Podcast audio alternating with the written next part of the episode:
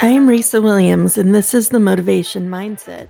And today we have a special segment of the show called The Brain Boost, where I break down neuroscience nuggets for you and answer questions from listeners of the show.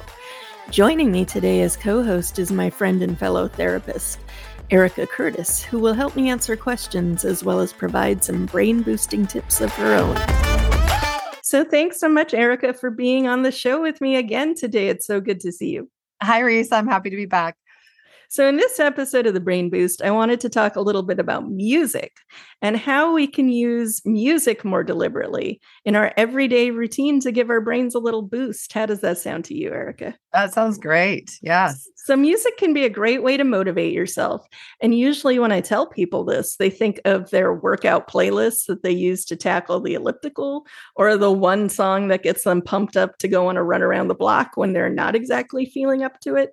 But I think music can be an effective way to motivate yourself to do that everyday chore you've been avoiding as well.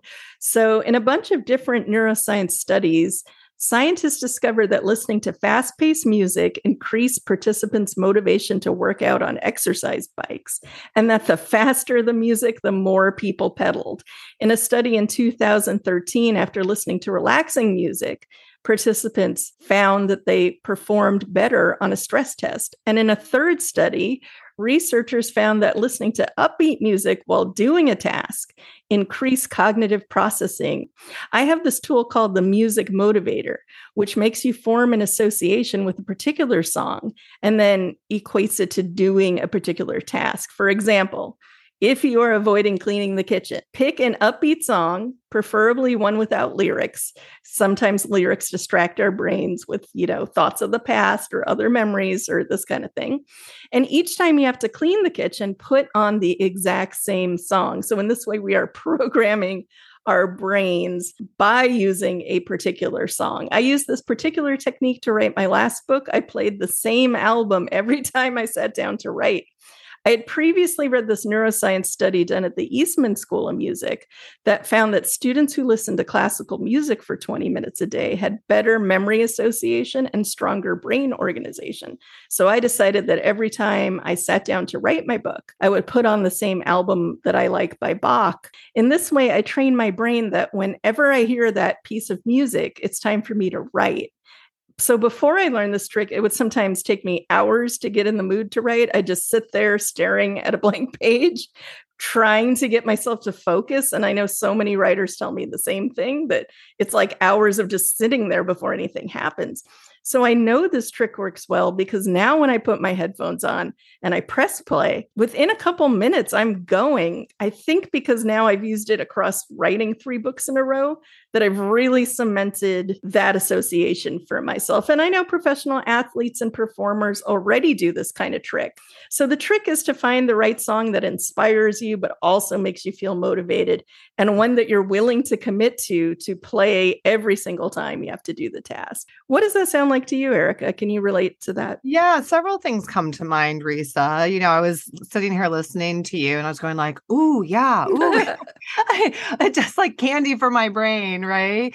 I mean, one thing you said was uh, about liking the music. Um, and I remember in my first book, The Innovative Parent, uh, when I was researching for that book, coming across a study that talked about the importance of liking the music. Oh, yeah. Because while there is a lot of research specifically about classical music, you know, there's also certain, um, you know, folks who don't really. Oh, yeah. It might be torture for them. Then it might be torture for them. don't do that. Exactly. And I mean, they, for another person, it might be Brazilian music or French music. Yes. Electronic music, right? And I think in this particular study, if I'm recalling, um, you know that some of the students and these were college students i think had selected black sabbath instead of if it works do it. Right? And then they looked at performance on on on academic tasks.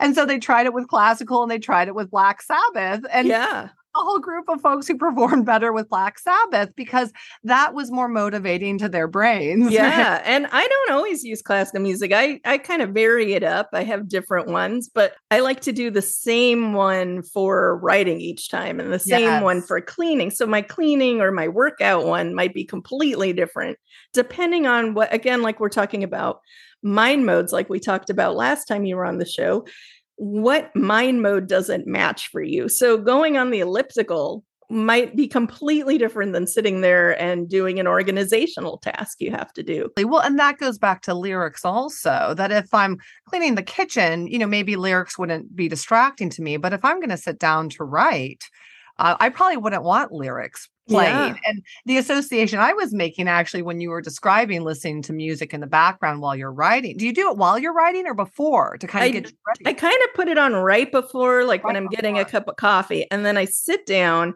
and I play the entire album. And what this helps me with, it's almost like doing a timed writing because the length of the album is always the same. It's always an hour. So I write in these hour long chunks and then I take a break and then I start the album over again. I know this sounds intense to people like how could you listen to the same album? I think what's important is it's fun. Like I get a little boost of like okay, it's playing again, I have to write. Now again, if I associated this is torture. I hate the song. It wouldn't work at all. It has to be a positive association. Right. Well, and it reminds me of, you know, there's a lot of folks who benefit from what I call, and I think has been called dual attention. I've actually done uh, sort of like searches online for research yeah. about dual attention. And it's interesting because I don't find that word or that phrase coming up, but I use it frequently. And I'm sure you do too, where, yeah. you know, people who benefit from having some um you know like not cognitive heavy stimulation but some mm-hmm. stimulation for their mind mm-hmm. to be able to then focus on either a writing task or a listening task. So it reminded me also when you were talking before, Risa, about doodling or knitting, that yeah. when people doodle or knit while there, there was actually a study of listening to a phone recording, like somebody who had left a message with some facts or details about what the person needed to remember to do. Uh, and they had participants listen with and without doodling. So one group just sat and listened, and then the other group doodled while listening. Mm-hmm. And the mm-hmm. group that doodled while listening and not taking notes, just doodling um, shapes or symbols, uh, they actually recalled more of the information that was left in that phone message. When you listen to this podcast, take out a pen and start doodling and see how much of this sticks. Yeah. And I'm wondering if the music works in a similar way that while yeah. you're writing, it provides that stimulation, that auditory stimulation to the brain so that it wakes up just enough to be able to focus and start moving forward with writing and generating information. Yeah, if you're picking engaging music where it feels like you're engaging your energy in an upbeat way, I could see how that would work. I also think there's something to be said about we have a lot of mind chatter going on, and these are just ruminating thoughts, worrying thoughts and sometimes what you're saying about the dual attention, whether it's doodling or listening to light music, it's quieting the mind chatter enough where, uh, where you can maybe focus and think, okay, I need to do this now. Or possibly you're setting time parameters for yourself, like when I have this on, it's time to focus until this music runs out. Right. That could be it as well. And that's why things like the Pomodoro method and time writing and putting a timer on sometimes work as well because you're setting that time limit so the task doesn't feel endless in front of you. Like, I have to clean the kitchen, but it's going to take all day Saturday. That doesn't sound as fun as, okay, if I play this song, I'm going to see how much I can clean the kitchen before the song ends. Maybe that makes it more fun, gives you a little dopamine hit because it's a little bit of a reward getting right. to the end of it possibly right right yeah the, on this topic of using music as a timer i talk about this for parents in each of my books uh, to help parents to transition kids or let kids know, especially younger kids, right? When we say five more minutes, like they don't know what five minutes yeah. Is right. And so instead, if we say, you know, what song would you like to play when this song is over? The kids know the song and they know about the length of the song. And so that's actually a better gauge for them of approximately how much time they have left with a task or an activity. Uh, it's a little bit more motivating for them and fun. And then when the song ends, what I also recommend is that the child can then pick their transition song.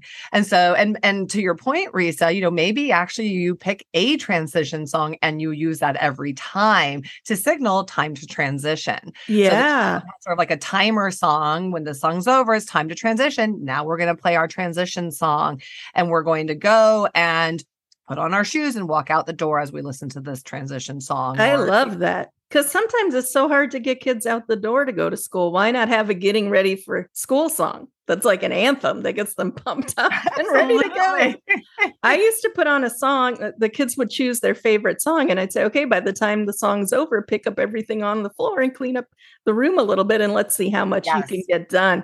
And again, it's like making it a little bit of a game for yourself, something fun. Your brain is like, oh, that's a little bit of a challenge.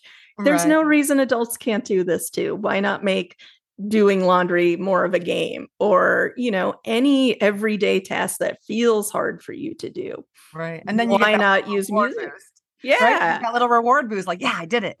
And talking about you know using songs to you know they have it's so multifaceted right? I mean that's what's so fascinating to me about music is yeah. that it you know, that studies have shown that it activates parts of the brain responsible for emotions. It activates parts of the brain responsible for memory. It activates parts of the brain for sensing safety and threat. I mean, it's amazing how many different ways we can pull from music in know, thoughtful ways in order to reach the goals that we have for ourselves. And I actually even re- recently read a study that said it revs up our movement system. So music stimulates the part of the brain responsible for motor movement, yeah. which then make it makes sense, right? Connecting back to what you were saying in terms of athletes using it, mm-hmm. or if we're gonna race the song to pick things up as fast as we can, um, that that energizing beat actually activates the part of the brain responsible for motor movement and our body wants to physically move which is why it works so well for working out if you think about right. it because you're putting your brain in the mode to work out before you work out because you've now triggered that association. And they have done studies that show the more we can picture doing the thing before we do it, the more our motivation increases to do it.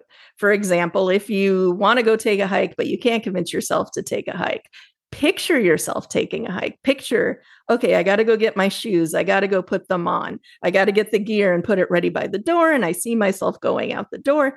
Next thing you know, your brain is getting you out the door. So that's a little trick. And why not use music and kind of make it even stronger in that way? Right. Well, and that reminds me of, you know, going to that, to the sort of the, the ultimate goal too, like visualizing the end result of feeling good and pairing music with it. We used to do that. My daughter and I used to do that on the way to um her, her dive she was a, doing high diving for a while like springboard diving. Yeah. And she you know it was it was tough you know it was freezing cold outside and i was like in boots and a wool jacket and a hat and you know, here are these kids having to jump into a swimming pool and get back out and stand in line. Yeah her motivation was even though she loved the sport her motivation was pretty low to get into the car and drive to of dive course. class yeah that's right? completely normal right.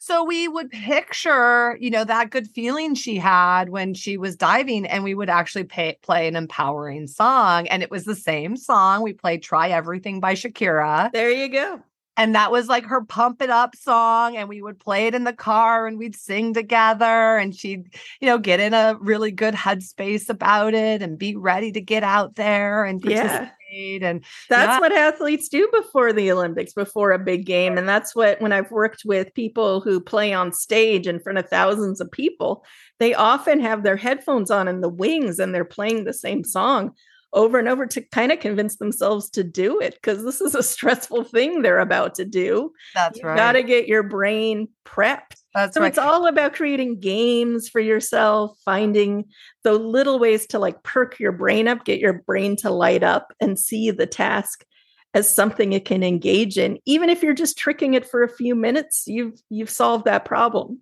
Right. Well, and it helps with memory as well. Music, as we, you know, I mentioned before, stimulates the part of our brain responsible for memory. We know it motivates us, we know it moves us forward. Uh, rhythm as well. That rhythm helps us to remember things better. All these things are good for your brain. Keep it light, keep it fun, find ways to motivate yourself with music, and hopefully that'll get you through the tasks you need to do today. So, now to end the show, we have a question from Sarah from Northern California. She listened to previous episode six about journaling and emailed this question. I like the journaling exercises you talked about in the time lab episode, but I really struggle with using a journal each day. How can I get more creative with journaling so that I actually want to do it more often? So, Erica, I'll turn that over to you. All right. Well, eh, you know, take photographs. If, yeah. if writing is really something like, gosh, I don't have the time to, to take out my journal and write that down, um, that taking photographs. And even if it is, we've been talking in previous episodes about associations that we make that um, if somebody said something and you know maybe you just and you're having coffee with them like maybe take a picture of your coffee cup. Um, yeah, and yeah. then maybe later on in the week when you look back through the images and you, you see that coffee cup then you go oh yeah i was having you know coffee with that person and that was really inspiring. And oh yeah i forgot i told them i was going to follow up with that thing that we talked about and i need to remember to do that. And um, and so that's another fun quick way uh, to also create a visual journal that's a great idea. And they have those challenges where you just take a random picture every day for a year. And I mm-hmm. did it one year and it's really fun to see over time all the random pictures you take because sometimes it's just a tree or it's just a rock you find. It's not always like a big event that happens to you, but right. it's like a little, you know, photo visual of an entire year in your life, which is really great to have. I think that's so inspiring, Risa, because journaling doesn't have to be daily. It doesn't have to be weekly. That, um, you know, we can say we're going to do the first of the month journaling for 12 months, and the first of the month we're going to, right? Or every day for a whole year, or, or every season. Or, yeah, yeah, or every season that we can really think creatively about the type of format we want for journaling. Um, I would live, I'd love to see that journal, Risa. Yeah it's pretty it's it's a hard task to challenge yourself yes. to take a photo every day because there are some days you don't want to take a photo you know? Right. like you're not feeling well or it's just a yeah. boring day what do you challenge yourself? Well you look around your room and you think oh look at that little statue figurine i have there that i've never taken a picture of. I'm going to take a picture of that or my plant or something right. like this. Right. Maybe so, we'll do another episode on photography. I would love that all right. So thanks so much, Erica, for guest hosting this Brain Boost episode. It's always good to talk to you. Thanks, Teresa. This was fun to chat about today. Take care. If you're interested in learning more about Brain Boost episodes, please visit risawilliams.com and click on podcast.